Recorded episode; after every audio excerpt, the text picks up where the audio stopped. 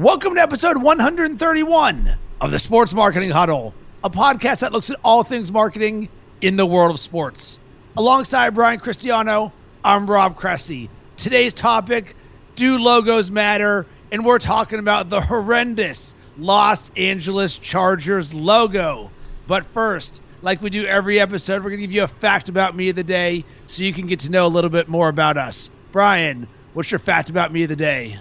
Well, I don't know how much of a fact about me of the day this is exactly, but I recently, uh, earlier this year, read uh, Shoe Dog, um, which uh, which is all about Nike um, and and and uh, you know where that all came from. And I'm just thinking about that now and like how valuable a book that was to read when we're talking about logos. Do they matter? Like you know, does the you know, do the Dodger, does that, did LA like screw themselves? Like, what does it all mean? And out of that was so fascinating because the Nike swoosh was literally like just written on the back of a napkin. They paid like fifty bucks for it. It meant nothing, and they literally were like yeah, it's fine. We have no choice. We gotta get these shoes made. So good enough. And now here they are. So it is. It, that's just like I'm just setting up as like a starting point for our conversation because it's interesting and a worthwhile read. Yes. For me, I'm actually going to keep mine book related as well. And shout out to Shoe Dog. I loved that book. Uh, I keep quoting uh, Urban Meyer's book, Above the Line. One of the things that he said to his team was, hey, to beat Alabama, just be 6% better today as a person. So I took that to heart, especially with when I wake up. I'm now waking up 6% earlier. So instead of 528, I'm now waking up 524 in the morning, getting that extra 6% per day to crush it this year. Nice, man. Nice. Which brings us back to today's topic. The Los Angeles Chargers just dropped a new logo, and social media just had a field day with it because it was a blatant combination of the LA Dodgers and Tampa Bay Lightning. It looked like a third grader put it together with MS Paint.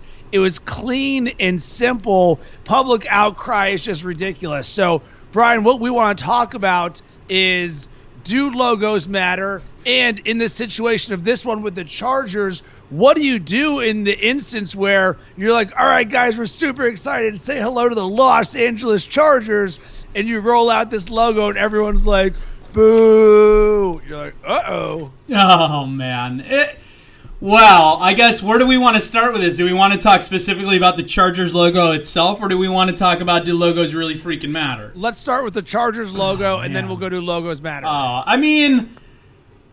I you know something for me is looking at you know when companies rebrand or do a new logo or something like that. What's the reason for it? Right? Like, are you have to have a real reason to change it, other than like just somebody with an ego walked into the room or the ownership was like, "We're we're gonna spend a bunch of money on a new logo because I want one." Like, there needs to be a true reason. Like, was it, you know, was it confusing to the consumer? Was it just old? Did it need a refresh? Like, what was the reasoning behind making a logo? And if you're going to make a new logo, it needs to improve upon where you once were and bring you into a new age or new light or whatever maybe the meaning of the brand or the company or the team has changed. You want to represent that. And in this case, I can't really find a reason for them to have done it other than just deciding to do it. And uh, yeah, like I think even in the intro, I slipped up and said Dodgers because it looks like the. Do- I mean, there's nothing that I see in this logo that screams like, wow, great job, guys. This is like what, why? Why did you why did you do this? And if that happened behind closed doors, why didn't somebody at the top say, "Yeah, no, we're yeah, we're sticking with the old logo until you give me something better."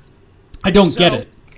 What about social proof and what if while they made this transition and we know there's a ton of negative backlash currently going on right now because the owner of the Chargers uh, says he didn't want to move, but it's seen as like his money hungry thing.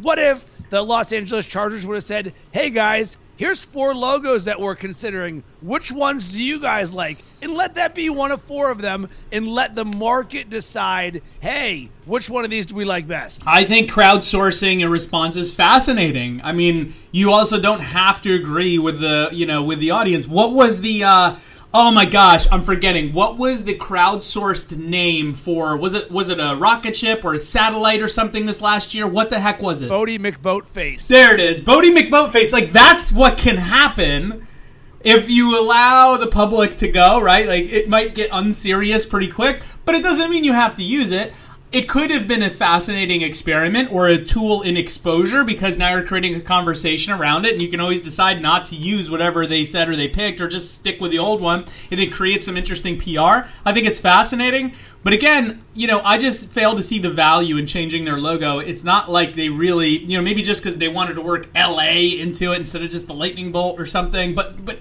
ah, man, I have a really hard time with this. And I'm, you know, and I'm, and I get it because they could have come up with the most beautiful, brilliant, amazingly designed, well thought out logo in the entire world, and you know that people would have still crapped all over it because that is what the internet does. So you can't take that commentary too seriously. But looking at this from an ad agency perspective, from a creative perspective, and a business perspective, I don't see the value that they got out of this. And you and I were talking offline the expensive part isn't actually the rebrand or the logo, though it can get pricey. The expensive part is now you got to print that and hang that and create signs at scale for everywhere and everything that this team touches in an entire season, which is mega, mega, mega millions of dollars worth of stuff. Is that really worth like this funky logo that looks like the Dodgers? Which is a great transition. So, Brian, there's a quote from the World Intellectual Property Organization Strong brands command customer loyalty and premium prices, constituting valuable assets that drive company revenue and growth. So you say, why do they do this? Number one, to make money. So you look at rebranding. Does this actually matter to rebrand a logo? They estimate that the Washington Redskins, if they were going to change it, it would cost them 10 to 15 million dollars. The Charlotte Hornets, when they went from the Bobcats to the Hornets, it took two years and three million dollars to complete their rebrand. Because, as you said, it's not designing the logo; it's putting the logo on the name of the stadium and all the things that come surrounding to that. So, Brian, how much of this actually does matter? Knowing that this is all tied to money. Yeah, look, here's the interesting thing, and this is why I brought up Shoe Dogs early on, right? Because that Nike swoosh, which everyone has this tremendous affinity towards, even if you're not a fan of the brand, you see that, you know that means Nike, you know what that stands for. Um, I'm a fan of their brand. Like, it means a lot. It is a powerful, powerful brand, a powerful logo, and guess what? Literally, they paid fifty dollars for it. They didn't even they, they didn't even like it. Um, uh, oh my God, Phil Knight, Phil Knight. Sorry, my brain's like funky today when we're recording. I'm like a little, little tired, I guess. But Phil Knight didn't even like it. He was like, "Yeah, it's we have no choice. We gotta like we, we gotta manufacture these shoes tomorrow. I need a logo. Fine, use it. Go with it." He didn't even care. And that's the thing that I think that most people forget, especially ad agencies and creative folks, is they think that like the most brilliant design, the most brilliant logo, the most brilliant tagline in the world is what's going to build a business, and it's completely false. If you build an incredible business, people will start to associate what your brand and your business means with the logo that you gave it. So it's not the other way around. And I think too many companies, brands, people, egos get in the way of like, we need to do something fresh to make our brand better. No, you need to make your brand better, and then that logo will mean something again. That's it. So for me, there's really not a ton of value unless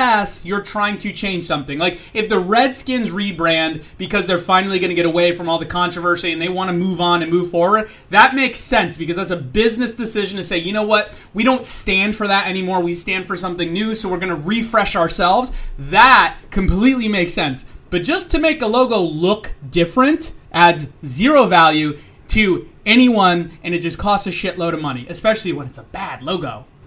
Right. So, Brian, I completely agree with you, and time to get to our takeaways. So, with that in mind, my takeaway have an impeccable eye for design or hire someone who does because everything is a reflection of your brand. It's not going to make your brand by having an awesome logo, but I'm very attention to detail oriented and I've seen through my journey that having good design is part of the equation that does help, albeit not the overall number one. Yes, I'll say a design is very important, obviously, but don't get hung up on it. I see too many people worried about what their logo is or their tagline is or something that at the end of the day, doesn't matter if your business itself at the core is not delivering this incredible experience. And the example goes back to Nike. Had they they could have had that logo and been a shitty brand and guess what? We would never, we wouldn't even be talking about it. That logo would just be noise in the background and would disappear decades ago. It's because they built an incredible company around this swoosh. They then gave the swoosh a story. The swoosh didn't really have much of a story when they first created it. So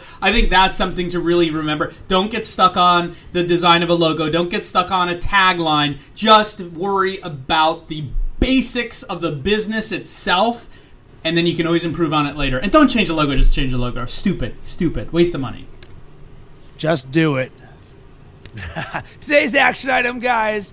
Uh, I've got to actually give a. I got to call you guys out. One, Brian and I love the feedback that we get from you guys, but we're starting to hear from people saying, "Man, I've been listening for the last 50 episodes, 70 episodes. I love you guys. I love what you guys are doing, but we haven't heard from you guys yet. We want to hear from you guys, good, bad. Give us thoughts on these topics. We want you to be a part of this. You can help with our growth. If there's brands or people you think that we should talk to, help us out here. We want this to be something that is valuable to you and to others. Help spread it around and give us some feedback. We see the numbers. We know there's a lot of lurkers, a lot of people listening, which is awesome. But interact makes it better for us, makes it better for you.